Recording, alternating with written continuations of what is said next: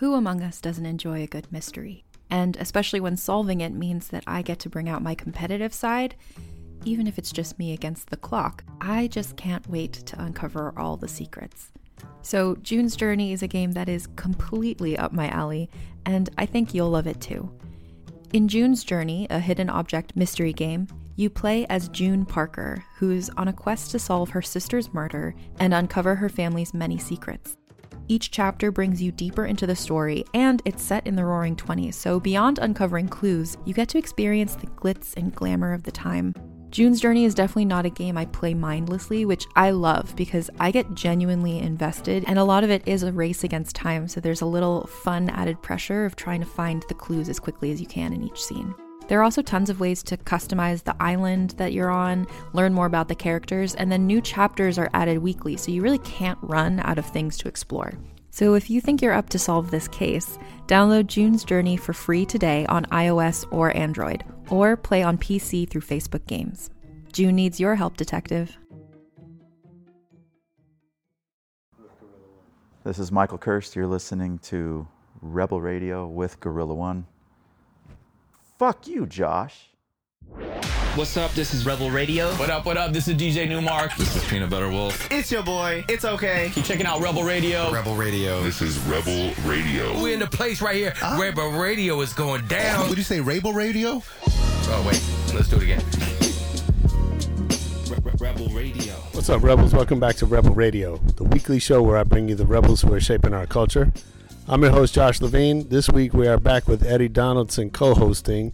Eddie's the founder of Gorilla One, my link to uh, everything street art, graffiti, and now uh, fine art, as we're going to talk to one of Eddie's clients today, Michael Kirst, who's an up and coming artist that is up and coming fast. He and Eddie teamed up recently, and uh, they're doing tons of shows together and commissions and really cool chairs. And, and we're going to dig into Michael's journey uh, as an artist and how he's brought humility and creativity and work ethic and all of that to this journey. Uh, it's good stuff. Let's get into it right now with Michael Kirst.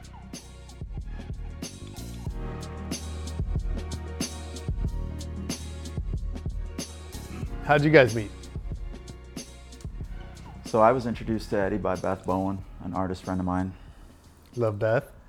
And the I, truth is, I went to Chippendale's show.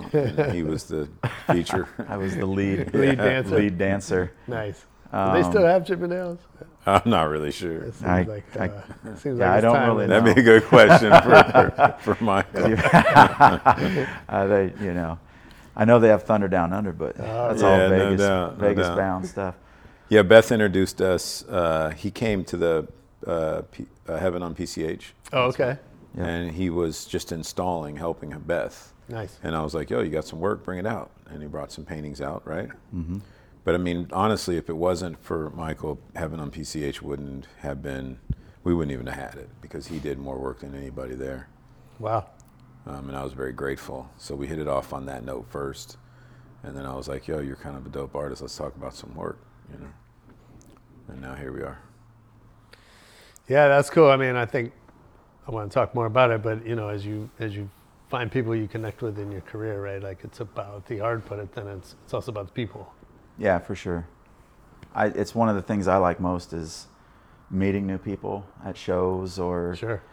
you never one you never know who you're going to meet and in what way they will relate to your life and circle of friends in the art world and mm-hmm. and beyond that really i mean I mean, I work with Eddie now, but we're pretty good friends now. Yeah. I mean, if anything, I I look at it like you make new friendships and meet new people, and then it, it it's sort of a little bit of a life enrichment, you know, in a way because absolutely I keep my I keep my friend circle pretty tight. You know, I mean, I have people that I consider close friends, mm-hmm. but I don't just let anyone in. Right. And so it's it's nice to meet good people like Eddie, and then um, just various people. I just met some really nice people at the last show that we did together in Hermosa Beach. Um, love South Bay Styles. So it's just, I enjoy meeting new people like that, you know, yeah. in that scene. Yeah. Absolutely. Um, and I think, you know, having, having gone without live events and being, being together in rooms for a couple years, we can sort of appreciate, yeah. you know, the value that that adds. And obviously, you know, we're all doing business online. Everything's, you know, you can sell stuff around the world or whatever, and there's advantages to that. But there's also, I think, no replacement for yeah. being in the room. Yeah. With Up close, per, up close and personal. Yeah, yeah, and those conversations that never would have happened if you hadn't bumped into someone at the bar, Yeah, Or- proximity. staring Yeah. at the same picture or whatever. I like that FaceTime. You Sure. People time, you know. It's Absolutely. So, how'd you get started? What's do you remember uh, starting out your your first painting kind of thing? Yeah, well, so I always joke around and say I was well. My mom coined it, I guess, that I was born with a pencil in my hand. So I, I remember drawing ever since my first memory, Okay. um, and just doodling and whatever. But the weird thing about it is, I would stand, I would stand and draw. I wouldn't sit at a table. I remember living in this house in Glendale when I was a kid. Um, and there was this long in the dining room there was a long kind of just a wooden shelf cabinet thing. And that's where i would stand and do my art. And, I would, Okay. and my mom worked uh, for a paper company. So i had no shortage of paper no shortage of pencils. And i would stand there all day and just draw draw draw. I mean i you know i was a pretty normal kid. I went out rode my bike did Sure. all that kind of stuff too roller skated and all that. Um, grew up with one sister for many years until my mom got remarried. Then I had uh, two half sisters, but um, pretty much been drawing and illustrating my whole life. Nice. Spent a lot of time in high school where I took art classes and then started illustrating a lot more. Started working, started drawing some weird stuff too, but really What- started what's- exploring what's weird art. stuff? Well, um, I would hang out with this other artist. Um, goes by the name of Plastic God, and we uh, we went to high school together. And we would I would after school we would go to his house and sit for hours on end. And back then we were really into markers and pastels and, and pen and ink stuff. A lot of illustration, and we would create like we would take a National Geographic that had the Sistine Chapel pull out in it. And we would recreate parts of it, but larger. And then I would turn the people into glass instead Oh, wow. of like normal people, and or chrome. Sure. Um, and I was uh, kind of doing a little bit of street art at the time as well. Street art or graffiti?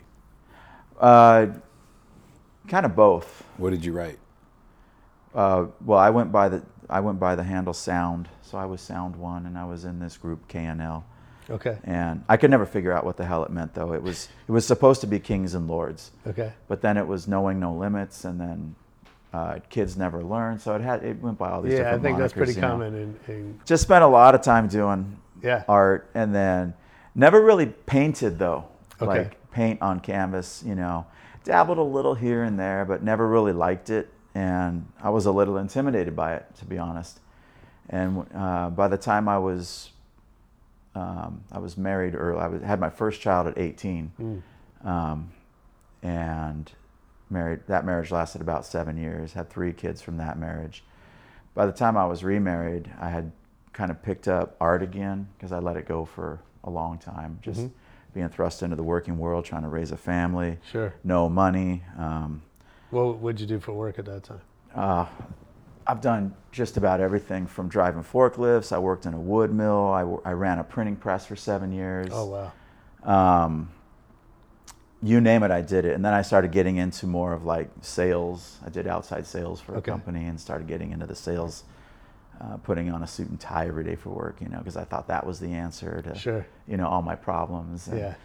Of course, it wasn't, um, nor was it what I was meant to be doing. Mm-hmm. But I think there's a time and a place. I think when you when you finally figure out what you're supposed to be doing, right, and it happens at different times for everybody.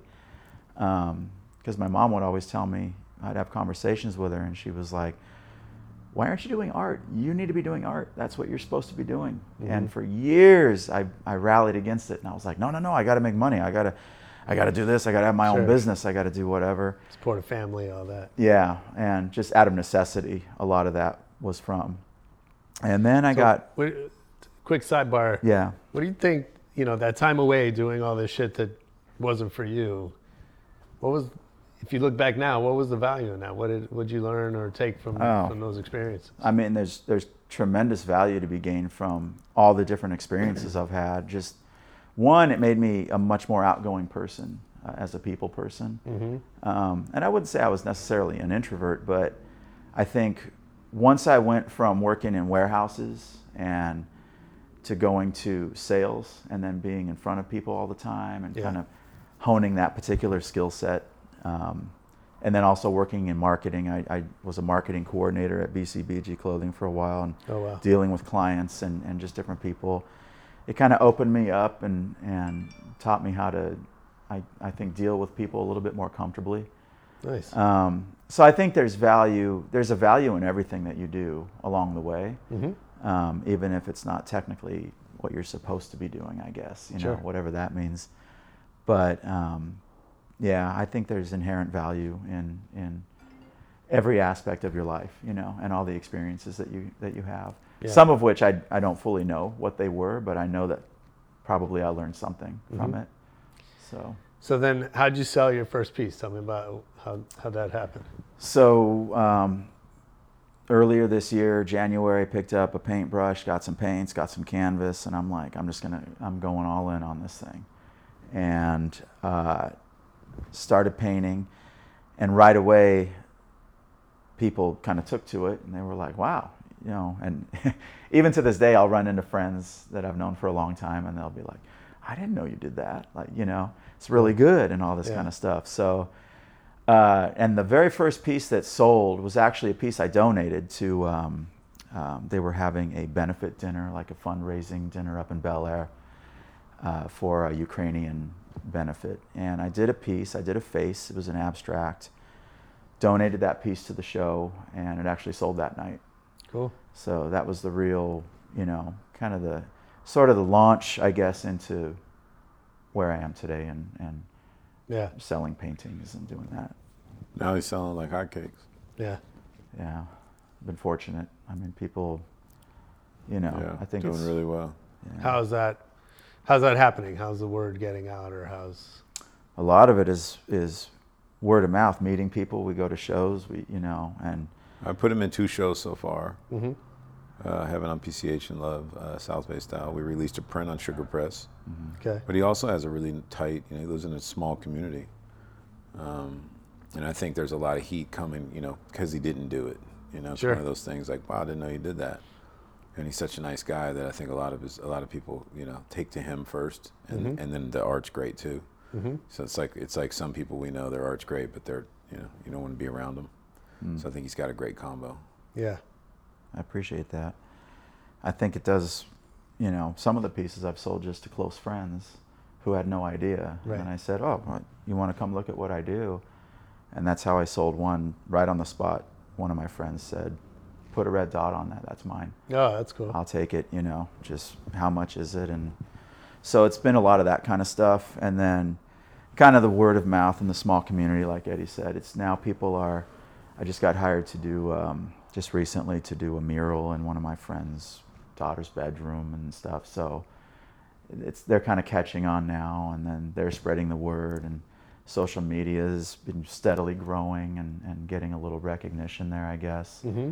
Um, He's coming to Louisville, so we're good. Oh, We're- cool. We're going. We're going. We're going Nice. uh, global. Nice. yeah. Um, you know, you said something. Just you know, I know some of the artists that you've worked with in the past, or folks we both know that are maybe a little harder to, a A little more difficult. A little more difficult. Yeah. Um, and I think that's, you know, there, there's a little bit of mystique to that. Art, you know, some some artists or people feel like being, uh, not that they're playing a role, but feeling like they don't necessarily need to be easy to work with, and maybe that's part of mm-hmm. their persona or what makes them, you know, interesting. Yeah. Yeah. I mean, somebody said it to me, said it best, you know. Kurt Cobain wouldn't have been Kurt Cobain if he wasn't Kurt Cobain. Sure. Mm-hmm. You know, so you're absolutely right. It's like there's these people, there's these these these these artists, these creators that have they create from a certain place, and that transcends into all the how they do business, and it's where they pull their energy from, and that Yeah. that energy transfers to your work, and then Sure. transfers to your home, and so when you look at it, there's a little bit of that that whoa factor because that's that you you actually have that piece on in your house. I don't think you get that with Michael. I think you get a sense of peace when you when his work Sure. I think it comes off with his personality and the way that he applies his energy to the canvas. Yeah, I think that's interesting, and it's kind of like each person has their own lane, right? And you might not be Kurt Cobain, but you might be Dave Grohl, Yeah, that's right. who's a who's a professional and shows up on time and is he's not the dark, brooding, mysterious. Yeah. Uh, so I, I think it's to me, it's like each each person's got to find their way and and just I mean, way, be who they are. for me, for me, what I like. I mean, I know this is about Michael today, but what I like is, I like working with artists who you see who they are in their work. okay, Like Dave Navarro, for instance. You know, he's just this really kind soul, and he, he makes art. You know, for and, and tries to raise awareness of mental health.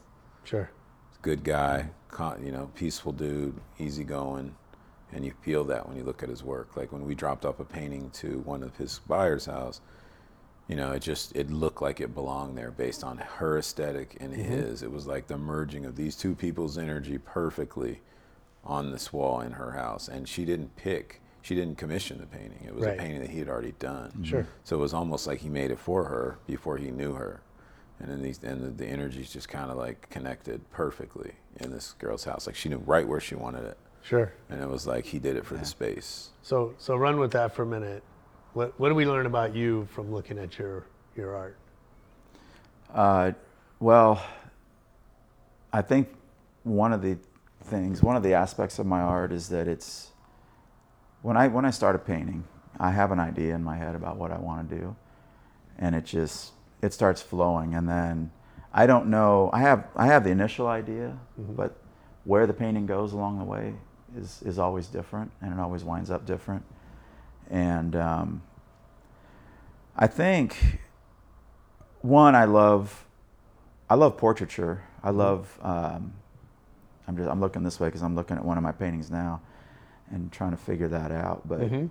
I think one of the things is you really capture a lot with eyes. I mean, it's what we do. We look Yeah. at each other and we look at each other in the eye, and Sure. because you pick up you pick up a lot of emotion and and it doesn't have to be crazy facial expressions all the time but you, you pick up sort of a sense of of emotion in the painting. And i think there's a small bit of the culmination of my whole life and the experiences i've had that come through in each one of my pieces because um, when someone sees that it's like to them what does it what does it say to them? It is a piece of me that i'm putting out there but i like hearing from people. Sometimes i'll sit back at a show and listen to people talking about one of my paintings. And it's interesting to see what they see in it. And then i know how i felt when i painted it. Sure. but i think it's just i think it's just you know and it doesn't have to be overly complicated with me sometimes. Sometimes it's just i see a cool picture or a photo and i'm like oh i can i can sense like what i want to do with it like oh, i want to add headphones or goggles and put stripes on the face and whatever and change it up and make it my own sort of um, uh, signature in a way you know Yeah. i think i have kind of a certain style that i do with each one of my paintings and but it's primarily the the essence of like that the, what you're getting through the eyes and the face and and What, and what I think I heard there is that Michael's emotional. I am an emotional person. I mean, I no, think really. we- I It's mean, out it's not. Listen, that's I think okay. we see that Yeah. in, your, in the in the paintings. Yeah, Yeah. that's okay. But I mean, I, I heard you know emotion and energy. Yeah. Sure. You Yeah. know, and I think you know he he has a contagious, infectious kind of kind of nature, and I think you get that from the painting as well. Like you know, when I look at that, like I'm not just looking at her spiky hair and her goggles. I'm looking in her eyes, and I'm like wondering what she's thinking. Forget about what I'm thinking. What is she thinking? Mm-hmm. Yeah. She's looking at you. So, in that process, did you ever get lost?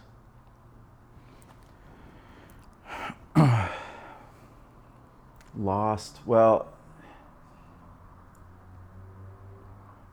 I mean, there are times there are times when I'll get lost. Several times in a in a painting in a particular painting, and then, but I always find my way then back. what do you, what do you do? it's for me it's it's i think um,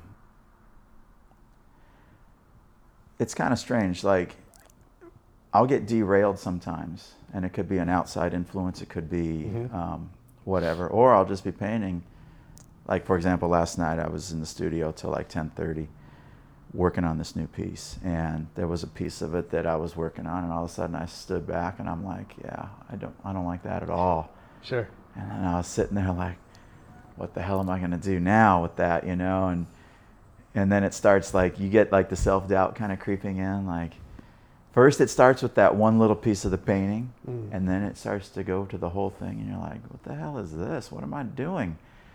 And then it starts to go to depends on the music I'm listening to as well.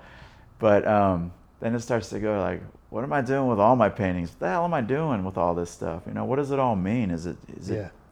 Is it crap? Is it what am I doing?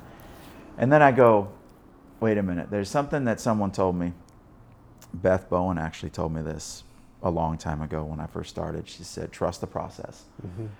And so now every single time that I run into a little snag or like a speed bump and when I, during work and or I get lost on something, Mm-hmm.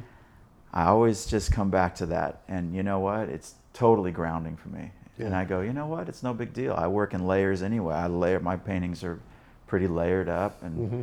I can change. That's the beauty about painting is you can change it.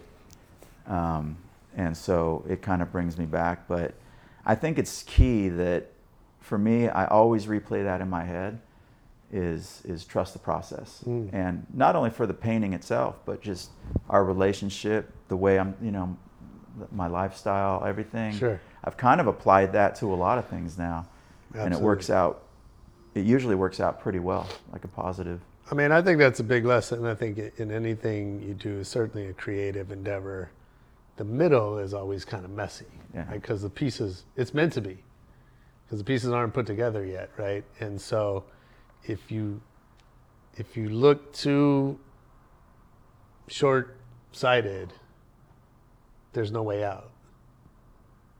And and you kind of have to get that. You have to broaden out the lens and see that you're in the middle. Yeah. You're in step five of 10 right? And and it's not supposed to feel good or look good until you get to 10 Yeah. But Trust you're not going to get there if you stop now right? Trust Yeah. the journey. yeah, yeah you're not at the end of the book yet you know you're, sure.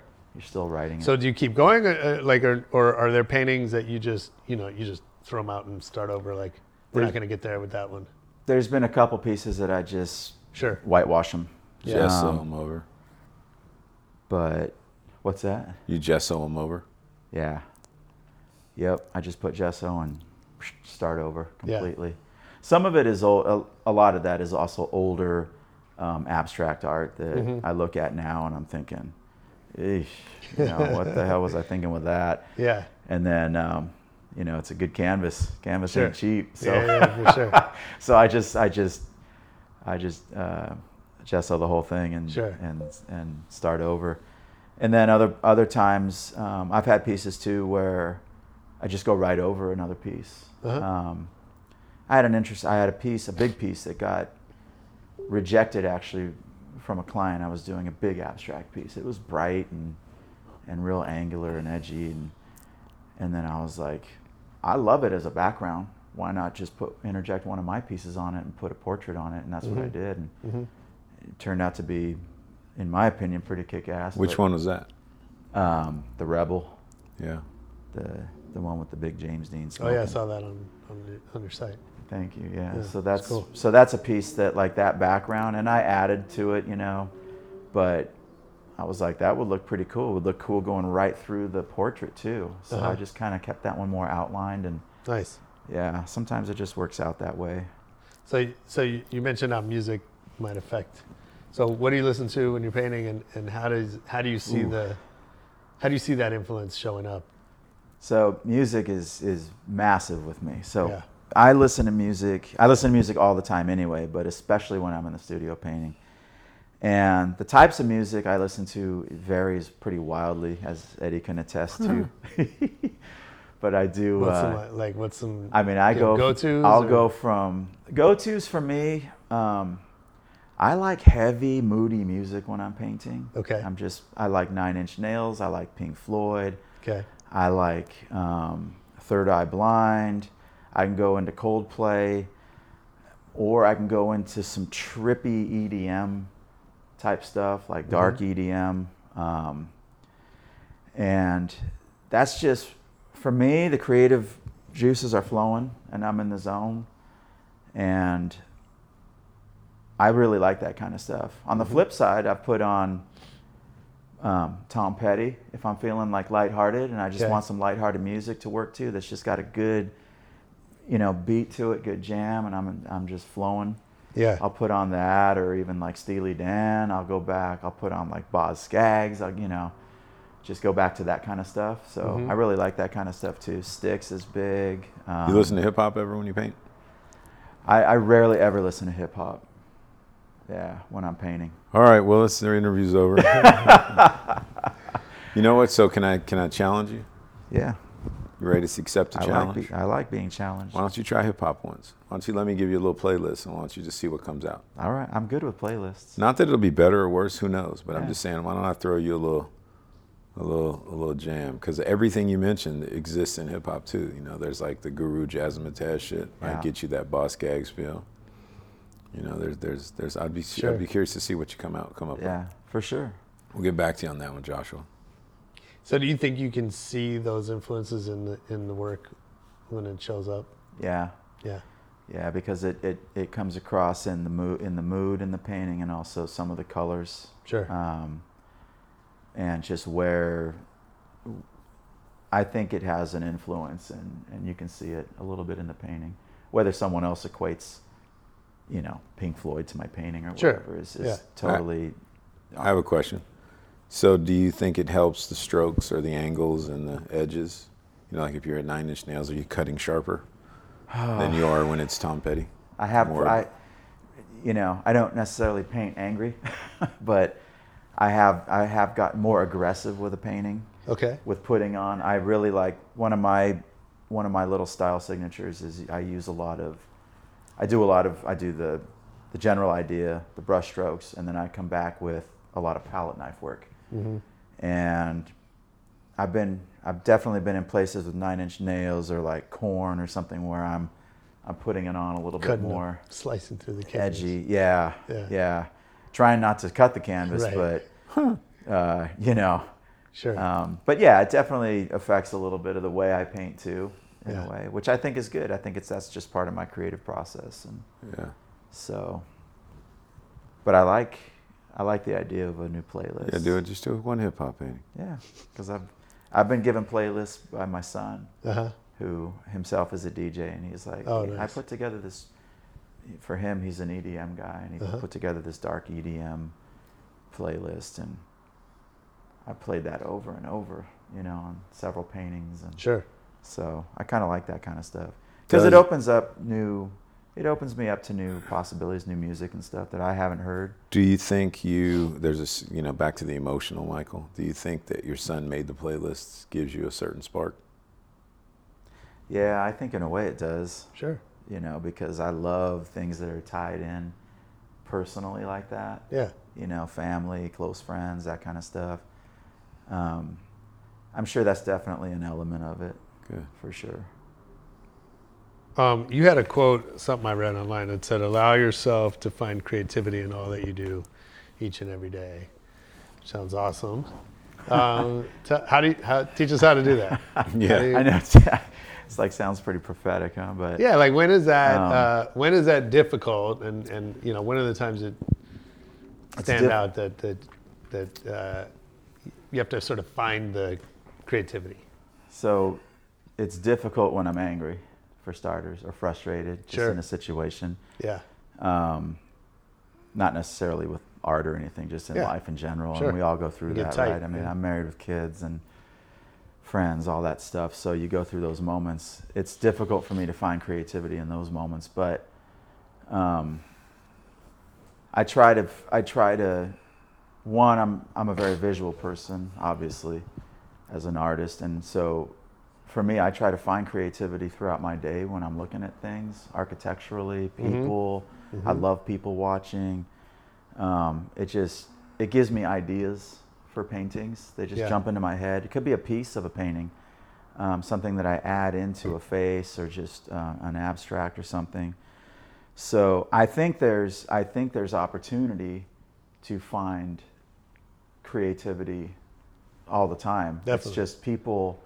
I think most people go through their day with blinders on. They're so focused on the task, you know. Yeah. Um, and so it's hard sometimes for them to get out of their own way and see see the beauty that's all around them, um, or the ugliness, the Mhm. tragedy, or the Mhm. triumphs, because that stuff surrounds us every single day. It might be minor, it might not be like a plane crashing or something, but it might just be, might be we see someone and they just happen to smile at us or something, and so, you know, most people they don't they don't think too much on that kind of stuff. Mhm. I try to, I take it all in and and you know not all the time full time, but it's I try to derive some sort of creativity from that and apply Sure. it to my work. Yeah. That's good. I find myself like, you know, like I said, you get stuck in the thing and now, you know, you work from home and you're just like in the room like all the time, right? And sometimes it's great.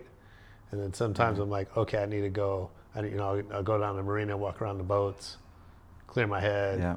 Or, or let me get out of here and go sit at a cafe and just watch, like I said, watch people, just kind of shake it up a little bit. Yeah. And sometimes I shake something loose. Yeah, it's important. I think you can get trapped in a situation like you say, working from home. Yeah. Everybody started working from home, right? And then all, you start to feel trapped a little bit if you've been Yeah. Stuck in there all solitude and Yeah, even doing the artwork, I'll be, you know, I Right. was on, before I was in my current studio. I was working from home. I kind of took over the whole living room, the whole dining room. I took over all these rooms Mhm. for my art, but and there's lots of light coming in, and but even even then, God, after like four hours straight, you know, doing this on the canvas, it's like I need to get out for a little bit. I need to, Yeah. um, you know, kind of recharge and refresh. So yeah. yeah, for sure. Eddie, you have a you have a go to when you need like a fresh environment or perspective or something. I meditate. Okay. I mean, I have, you know, I'm not, I don't meditate nearly as much as I should, so I'm not going to sit here and say that I'm the, the meditation guru. But, Pretend like you are. but I, I can, you know, I can trans, I can change my, my situation just through meditating. And I mean, it's challenging with the business that I'm in, and, and Josh, you know this because we work together. It's like we're always around people, we're always problem solving for other people. Critical thinking is a must, mm-hmm. but it's tiring. So for me, I just have kind of learned to just take those couple minutes to breathe it out and find something that I that's that that's happy, or even if I like you use anger, I, I when I'm angry, I work great. What I do because it just gives me that extra push that I need sometimes. Right. You know, I, I used to say I work best when my back's against the wall, because we're out here producing these events for people, and you know, it, it's it's just it just works. You get used to it. So there's you ha- I have to find this time where I'm not back against the wall when it's not. Because sometimes I'll try to create my back against the wall so I can get through something. Mhm. So I just meditate. You know, and I can be anywhere I want within a couple minutes, whether it's on the beach or it's on a motorcycle ride, Mm. just sitting at my desk. Yeah. Yeah, I think for me, it's a, it's a, it's almost a little bit of the opposite, right? Like I'll get, like I, I'll find, if I'm stuck, I need other people. Like I either need to, I'll either call James or I'll grab my wife and like talk it through, Mm. or sometimes I want to like distract myself and go s- solve somebody else's problem. Yeah, well, that, then that, that clears works. up space for me to think course. about my own. Yeah. And it's like it's not one that you know. Sometimes it's one thing. No, I mean, I, I, I can relate to that. Yeah. I can definitely relate to that. So when I look at my 72 piece list of things to do, when I'm get stuck on something, I'm like, well, let me grab this low hanging fruit real quick and call Shepard and get a yes Sure. on this because Yeah. when he says yes to this, it's going to make these other eight things I need to do flow better because that because I'm happy Yeah. that I was actually able to, to get something done versus kind of finding myself stuck. Yeah. Yeah, I mean that's something I learned from my son. Like that, you know, when he was little, he'd get stuck in this tantrum and this pattern, and sometimes you just need to interrupt it somehow. Mm. You know, get hand him some food or throw a ball or something to like stop the Yeah. the path you're on, right? And Create a and, uh, distraction. and it took me a while to figure out. Like sometimes I got to do that for myself too, right? Like you get in this, you get in the flow, right? And, Yeah. and Well, you can always call me if you need some distraction because you don't call me nearly enough. So, you know, I like that. my, my, my phone is open. Appreciate it. Yeah. Um, you, we were talking about you know your your style, and you you've got this definitely I think a look emerging, especially with the portraiture. Um, so tell me about that. You know,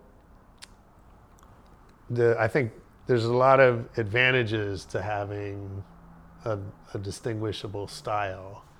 Um, and then I also would assume that, you know, we, we've seen other artists throughout their careers, right? They get, they get into a style and then move on to, you know, Picasso's famous for his periods or whatever, right? And, and so how do you, how conscious are you thinking about, you know, being in a phase or, or what the, what the style is or if it's evolving or, or not? Yeah, so uh, in the beginning, it's funny. I have a painting in my room, bedroom, an oil painting, and I couldn't even tell you who it's from. But the style of that painting it seems like a lot of little dabs of the brush. And so when I started, I I kind of liked that idea, and I was like, how can I kind of put that into my work? And that's where the um, the palette knives came in and adding just color. And it doesn't have to be like such a symmetrical dab like this certain painting I have in the room, but it it kind of went there. And but I do think about like, is there an evolution? Like, I'll think about people that that have created a name, and obviously, when you mention someone's name, you know right away their style of, Sure. of work, and it's happened to have worked out very well for them, you know. And so I think, and then you have people like Picasso, which went all over the place, right? Went through different phases anyway, Sure. uh, major phases, and sometimes I think about it and I think, well, do I want to do, do I want to switch it up? But then I start thinking, well, I'm, I'm still relatively new to the game Right. in terms of creating my name and creating my style and all that. So I think for me, it's I'm having a good time doing what I'm doing right now. Yeah. Just ride that wave, and and um, I don't think so much in terms of changing my style around. But what I do think about is like maybe I want to introduce some series at some point, and Okay. then work on a series, and whether that's the same style that I'm using now, um, or it's a little bit different, so be it. Um, but to be quite honest, I don't think I'm even at that stage yet. I'm, Sure. I just enjoy going in. I could paint all day, every day, year round right now. It's just coming, it's just flowing, all these ideas. Well, I Nice. suggest you, sh- you do. Yeah. 'Cause That means we have more work to sell. Yeah, exactly. I'm trying. I'm trying. Not always easy with kids and Of course. sports and everything, but of course. um, but yeah, I think that I think I'll cross that bridge when I get to it. Yeah. perhaps, um, um, depending on how the artwork is doing and, and how well it's received, you know. Yeah. From once it starts pushing out of my community and getting more in, national and hopefully international, all that kind of stuff, you know. So, so let me ask you this: on that, to you know, to, on that point, do you like painting? Do you like commission work? Like, if somebody, well, maybe this is a bad question. What makes you feel better, painting something that somebody else wants you to paint, or something that just comes to your, to you? I mean, I always feel better painting something that just comes to me. I think that's like where the key to my creativity lies. Yeah. Um, but I've got no problems with commission work, and because even if I'm painting something, um, for example, there was a very specific picture given to me for an upcoming mural that I got commissioned to do, and but the person said, the client said, "Look, I want I want to see your style in this in this picture, though. I know that you use you know these heavy um, palette strokes and all this kind of stuff. So, to me, it's still a little bit of my Yeah. Regardless. painting in there, Yeah. regardless. But definitely, when I sit down and I think about, well, what do I want to put on the canvas? That's where I'm in my happiest place. Yeah, because free I'm- flowing. Yeah, Because I super know some of the artists I work with, you know, shit, Retna specifically, like when he makes his work, he loves to, it, it, he channels a, a message. Mm-hmm. And that's when he's happiest, is when he's able to channel, channel his own message. Yeah, You know, he, we did a lot of work for other people. You know, like one guy, some, he, the, whatever, in Spanish, he proposed to his wife with some thing, and, Oh, and wow. he was hesitant, and then he did it, and it was great, and he loved it mm. afterwards. But it was that initial, Sure. push that it took to get over the hump. You know, a lot of artists have have a hard time with that one. yeah, I think what I like about Michael is that he's so talented.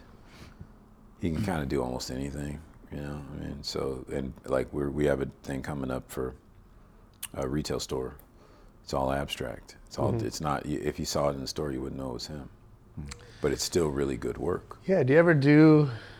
Do you ever do exercises like that? Do you ever like try to get go do something totally different and I've done a few. I've Yeah. done some paintings like that. They're not. They're not on my website. Like Mhm. I don't think they're representational of what I want to put out Right. now. But Yeah. they're completely different styles. yeah. And I've gotten really good feedback on them. Um, part of the struggle for me is is is just that like what do I want to put out and get recognized for Sure. and start to build my brand on and so even though it, you know it might be kind of fun to do some different things um, I kind of limit myself a little bit Mm-hmm. I guess what it comes down to is I have a little bit of fear about failure. I mean, I think that's natural, right? Everyone fears Sure. failure. But failure brought on by my own trying to do too much at once, all at once. And and um, and maybe maybe it could work that way, maybe not. I don't know, but I do I do I see other I see people's paintings and uh, completely different styles and it I'll be honest, it kind of inspires me to try something different, especially when it's cool and Sure. I really like it. Yeah. I'll go ahead and give it a shot, and some of the stuff comes out pretty good. Um, it's just, do I want to be now that I'm getting busier and selling more work? Do I want to be putting my resources into that kind of stuff? Right. Of course. Um, yeah. I mean, you got to be careful about how you spend your time. Right? yeah, because Um, now the time is starting to get pretty full up. Sure. You know, I'm pretty busy Yeah. every day now. Yeah, I think that's really interesting. I also think you know, uh, you know, I've I've seen I've seen somewhere that you know one of the differences between pros and amateurs, and maybe it's a little bit of a sports analogy, right? Is that pros practice, like ninety percent of the time they Yeah. practice, versus you know when I go play tennis, I'm just playing tennis, right? Right. um, and and so I think there's something to the workouts Mm-hmm. that maybe never see the light of day, but they're a way to either build, brush up on skills or or just explore different, you know, cr- like cross training, right? Yeah. And I think I do some of that Yeah, with my work, my actual work. So, so to use your analogy, so I'm on the court playing tennis, hmm but I'm still working on the technique a little Mhm. bit and Sure. maybe trying something new while I'm working on my piece. And I, Yeah. I do that quite a bit. that's cool. Um, so I won't I won't take a day and say, well, I'm going to do this kind of style today, Right. and, you know, just to one see if I could do it, and two, you know, practice something else. hmm Um, I try to do it in smaller increments, I think, but I definitely do do that while I'm working on pieces, and That's cool. um, you know, because I think it's important too to practice. You know, to go back to that same analogy, like the professional, they're practicing 99% of the time, and then they're in a game Right. situation Yeah, to perform, Yeah. and that's where the practice pays off. absolutely. And I think back to when I was doing, you know, I played volleyball in high school and stuff like that. And my, it's funny, my 16 year old plays volleyball as well competitively and Mhm. club and, and high school. And he's a kid that he's got to be pushed off the court to put time in to better himself to do Sure. it. Mine too. and because natural ability will only take you so far. That's right. When I was his age, I was up at 4:30 in the morning in the gym Yeah, every day. Yeah. Like I just put in that time off the court, you know. yeah. And um, Yeah, talk about that. I I read an article you guys talking about um, work ethic. So, where does that come from for you? And and and maybe more importantly, what do you do when it's uh, when you when you struggle with that? Like, how do you how do you get to work when you don't feel like?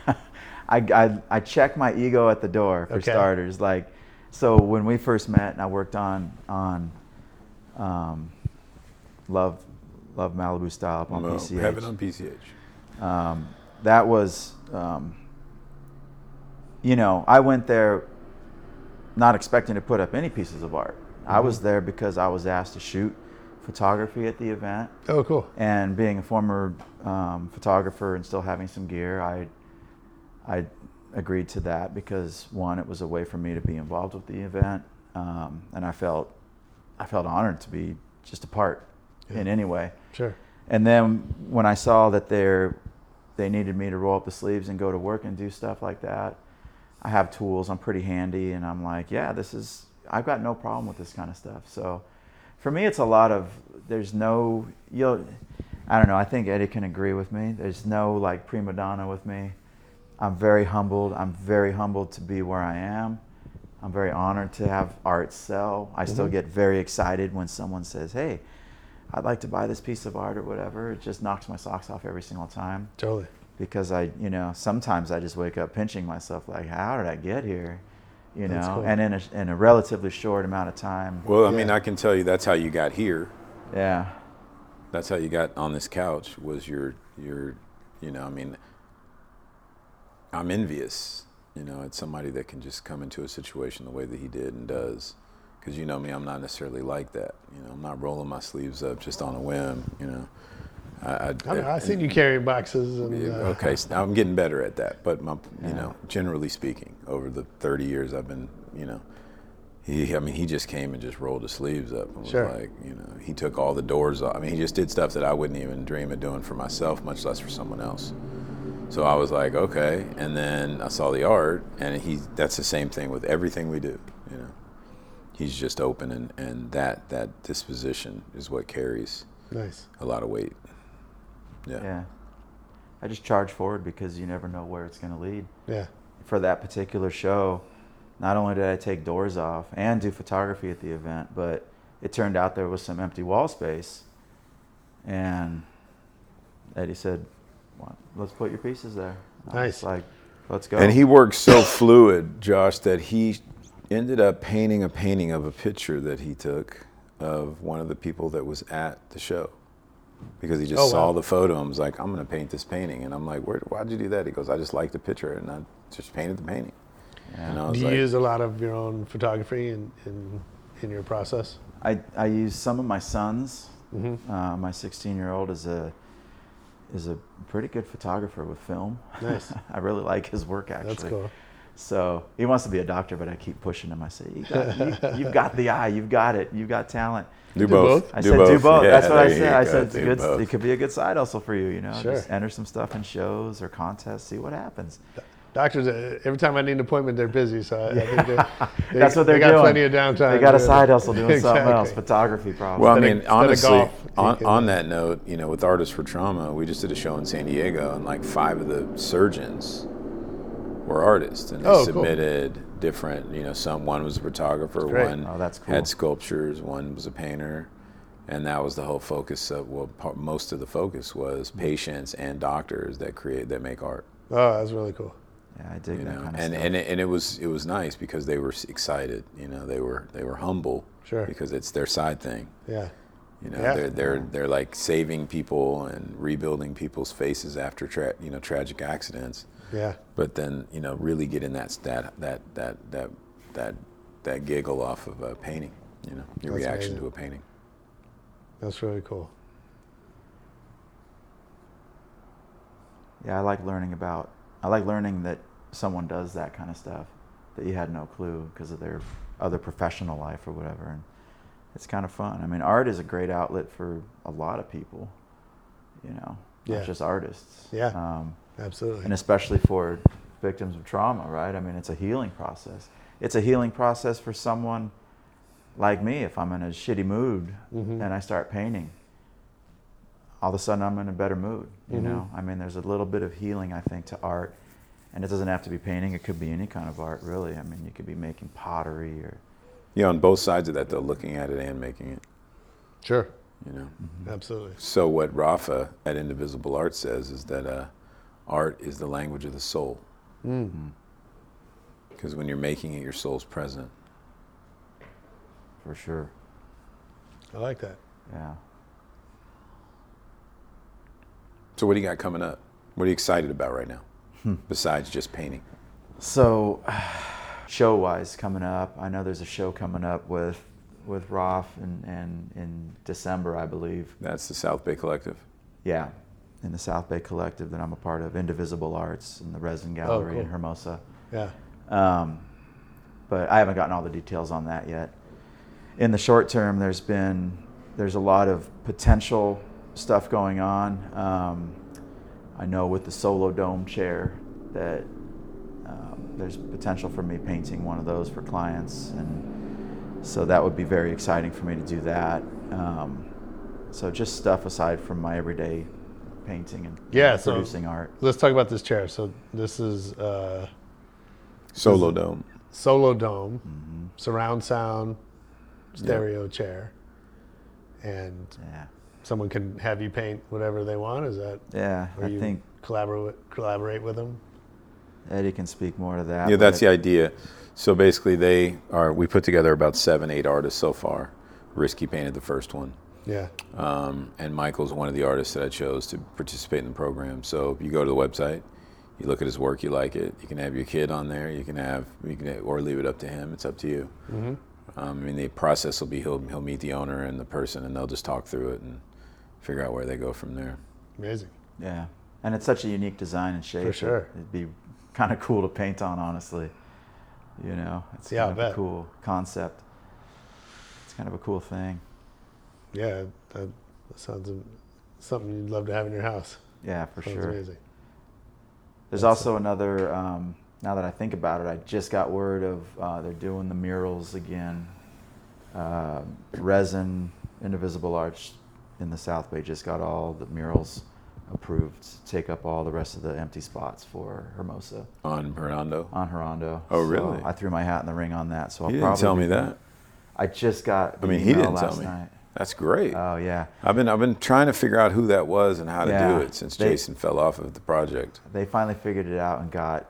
It's all going to resin and the collective. So Nice. I threw my hat in the ring right away. So I'll probably be doing a mural down there Cool. in Hermosa Beach pretty soon. He just painted a mural at the Fame, Oh, cool. Yes. Nice. and he painted with all black caps. I'm like, "Do you want some caps?" He's like, "No, I'm good. I'll just use these." I'm like, I went "You know that real there's old thin school. and there's fat. Like he's Right. filling in, and it's taking like I'm Yeah. like two swipes, and he's like, "No, I'm, I'm into this." I was like, All right. "All right." Yeah. Nice. Yeah. And that was a fun day in the yard. Plastic God came out, Oh, yeah, cool. It was cool. uh, which Yeah, I think totally. is interesting that you guys have a relationship it's because so, he's so not outgoing and no. you're so outgoing. I can't Yeah. see you two hanging out as kids. so yeah i um, we were pretty good friends in high school actually and i think we had the common denominator was art Yeah. Sure. and we were in art classes together and we'd hang out we'd, we'd actually skateboard quite a bit together we were skaters and then uh, taggers and doing all that kind of stuff and then but we would sit and just do art for hours and yeah we as people go we are two we're on two different sides of the coin big Sure. time. and and i kind of lost contact with with them for many many years after high school and all that just being busy with my own family and, and doing stuff and he went a whole different direction you know uh, Yeah, kids will do that though. oh yeah You're having big kids at 18. I'm sure you lost contact with a lot of people. yeah Absolutely. changed my whole life up really I bet. um, altered a lot of plans put a lot of things on hold Yeah. you know shit it'll Yeah, I guess. um, for a great many years you know so Sure. but recently we kind of you know plastic god and i kind of reconnected and i just tell him about events you know i told him about um, pch in Yeah. malibu and he showed up and showed up to that he's he's good like that he kind of likes to support you know in a way Well, one thing that's coming up he doesn't even know about is uh, uh, he's going to paint the yard. oh and, is that, he? and I think you guys should paint the same day, so you can do your thing the same day he does his Yeah. thing, not together, but right make cool. a day of it. Yep, I think that'd be a great idea.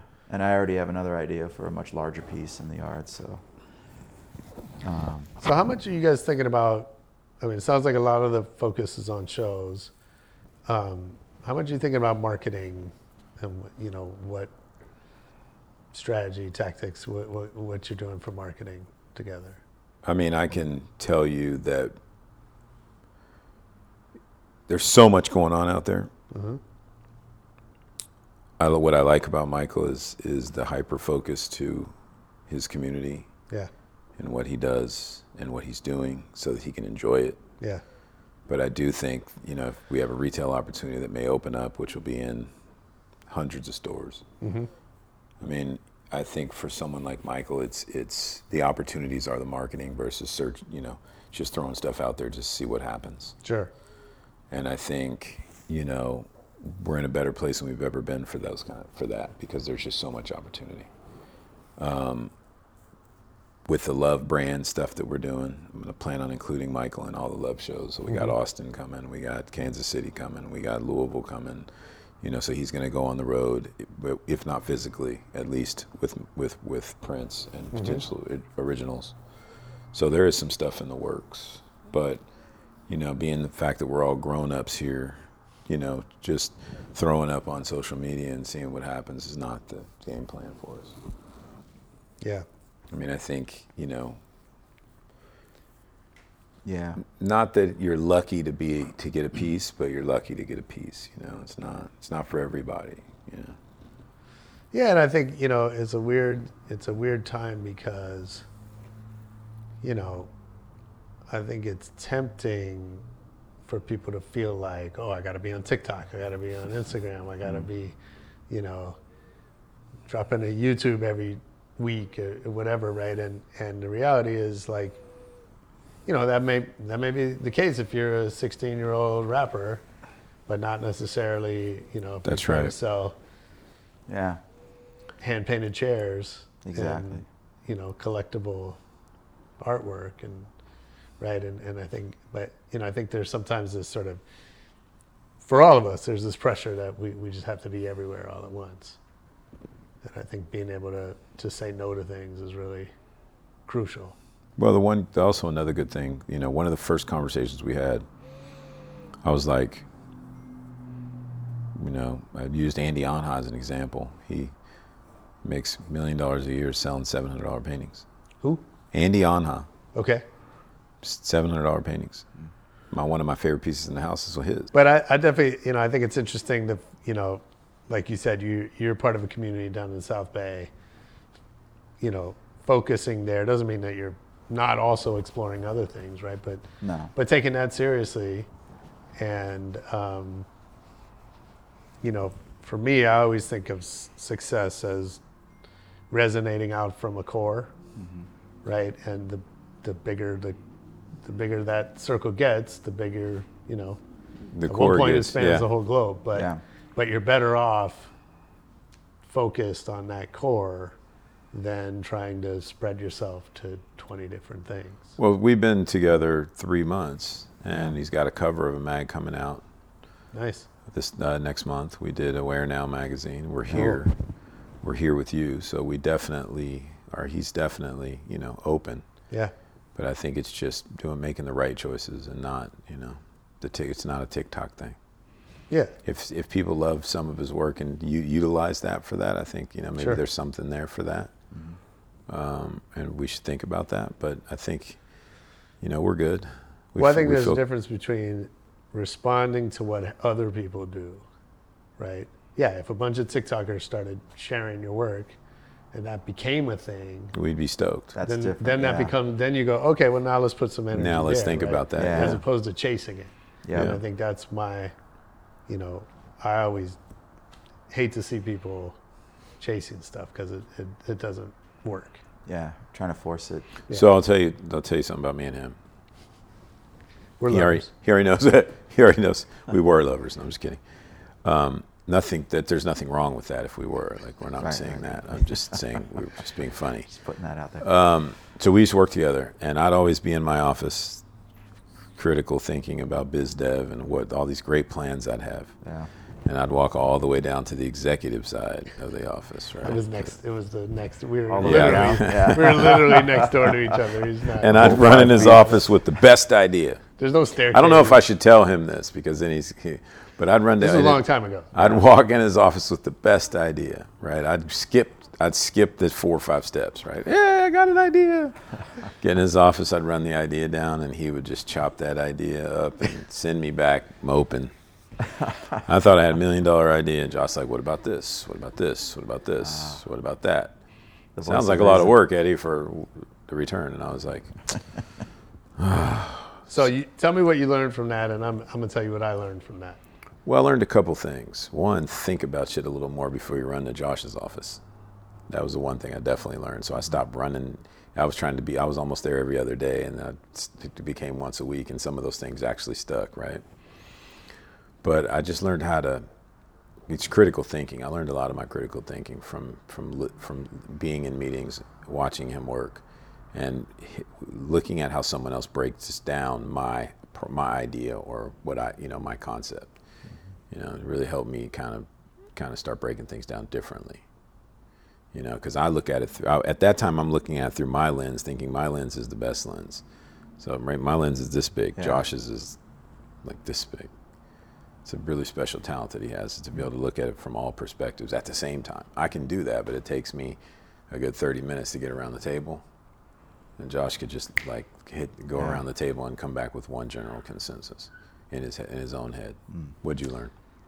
So what I've learned since then, I've done a lot of coaching, a lot of work on myself and all that. And what I've learned is that is not to shut people down, is to Now you learn. yeah, We probably lost a couple million dollars, man. probably more than that, right? Is that uh, I, I worked with a coach one time whose motto was always build people's confidence, right? And so and, and you know and what I've learned for myself is that the path to great ideas goes through a lot of bad ideas, right? And so I and, and and and again, I'm it's the same for me for everybody, right? I need to get the bad, I need to get the bad ideas out of the way in order to get to the good ones, and without the bad ones, I can't get to the good ones Yeah. for Right. me anyway. Interesting. Right, and so, um, so if we were having those conversations today, I think my process would be a lot more encouraging and a lot more building on top of.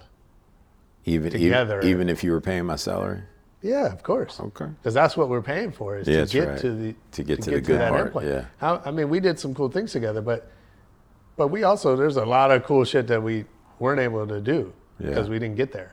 I wish some of those cool things we did together we wouldn't have done and did some of those other things because we thought they were the coolest thing in the world. And, Exactly. pay- and we got paid, but you know, Exactly. And so who knows what we missed out on yeah, because we, you know, because we didn't know some of the things we know today about maybe how to get the best out of Yeah. ourselves and other people.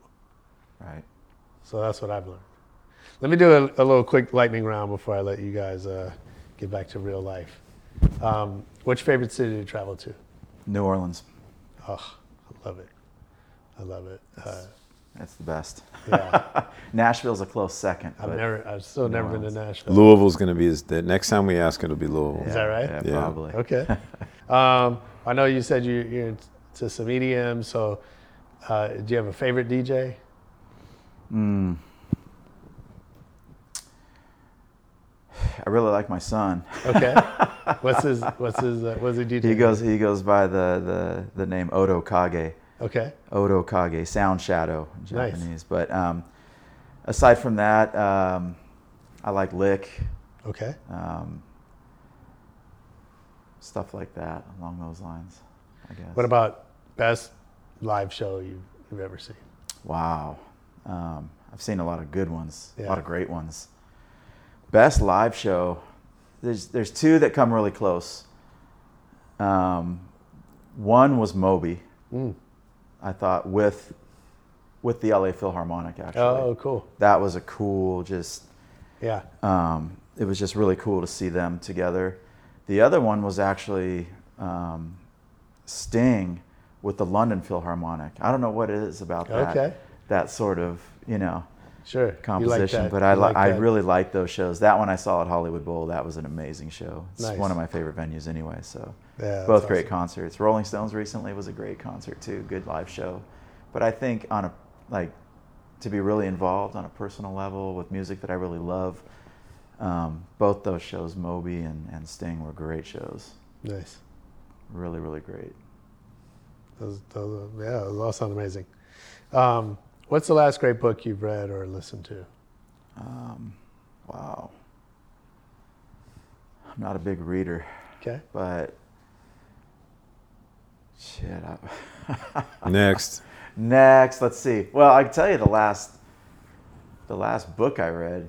It's kind of weird. I like um, different stuff, but I think it was like um, there was this Navy SEAL book. Dick Marcinko Okay.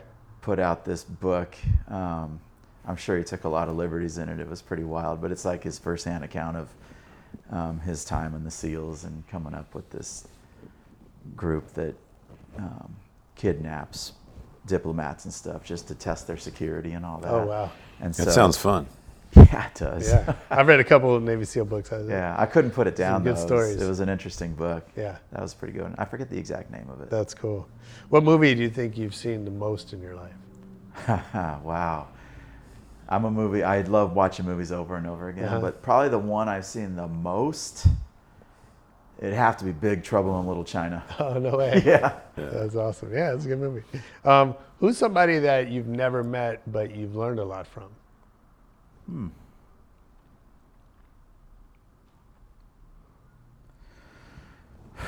Never met, but learned a lot. Um,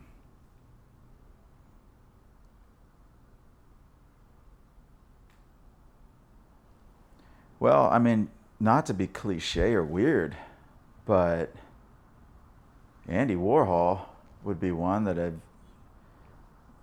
you know, watching his life story and, and kind of learning more about the guy because I never really knew anything about him other than, oh, it's Warhol. It's a Sure. Campbell Soup, right? I mean, you know, totally famous dude, kind of a super eccentric, weird dude. And but once I, once I figured out like his life story, there was some learning done in there. Yeah. Um, both kind of some some deep seated stuff and then just superficial stuff that I just never knew that you learn and you figure out, oh, okay, this is a little bit different part of the process that I can maybe at one point kind of put into my own process. So Did you watch that new documentary? yeah, yeah, and I thought it was very interesting. Yeah, Um, it was a trip.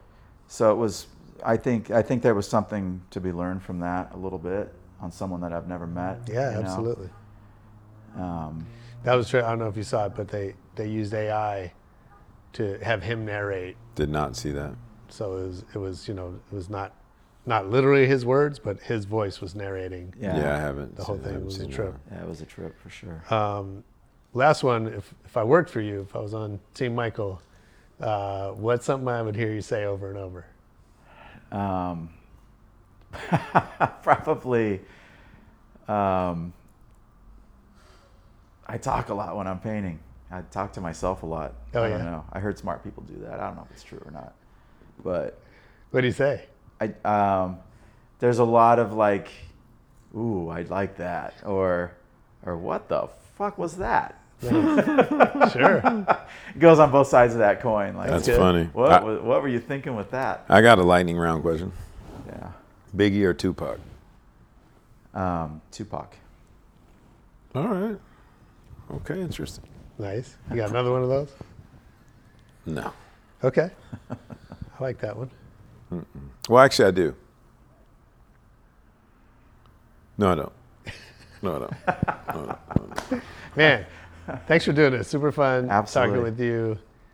We'll be watching your career and Thank you so much. Excited to see what you guys come up with next.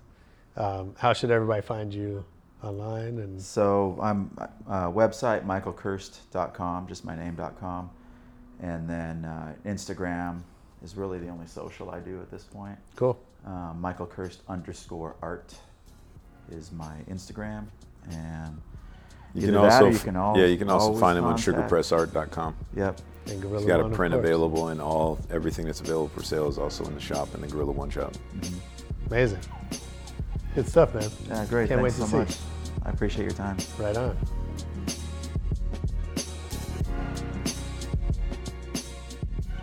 Yo, that was Michael Kirst on Rebel Radio with Gorilla One. I hope you enjoyed it. I know I did. Make sure you check out Gorilla One for all the great stuff they're doing in the art world. Uh, check out Michael's work online and go buy a piece. And most importantly, come back next week for more Rebel Radio.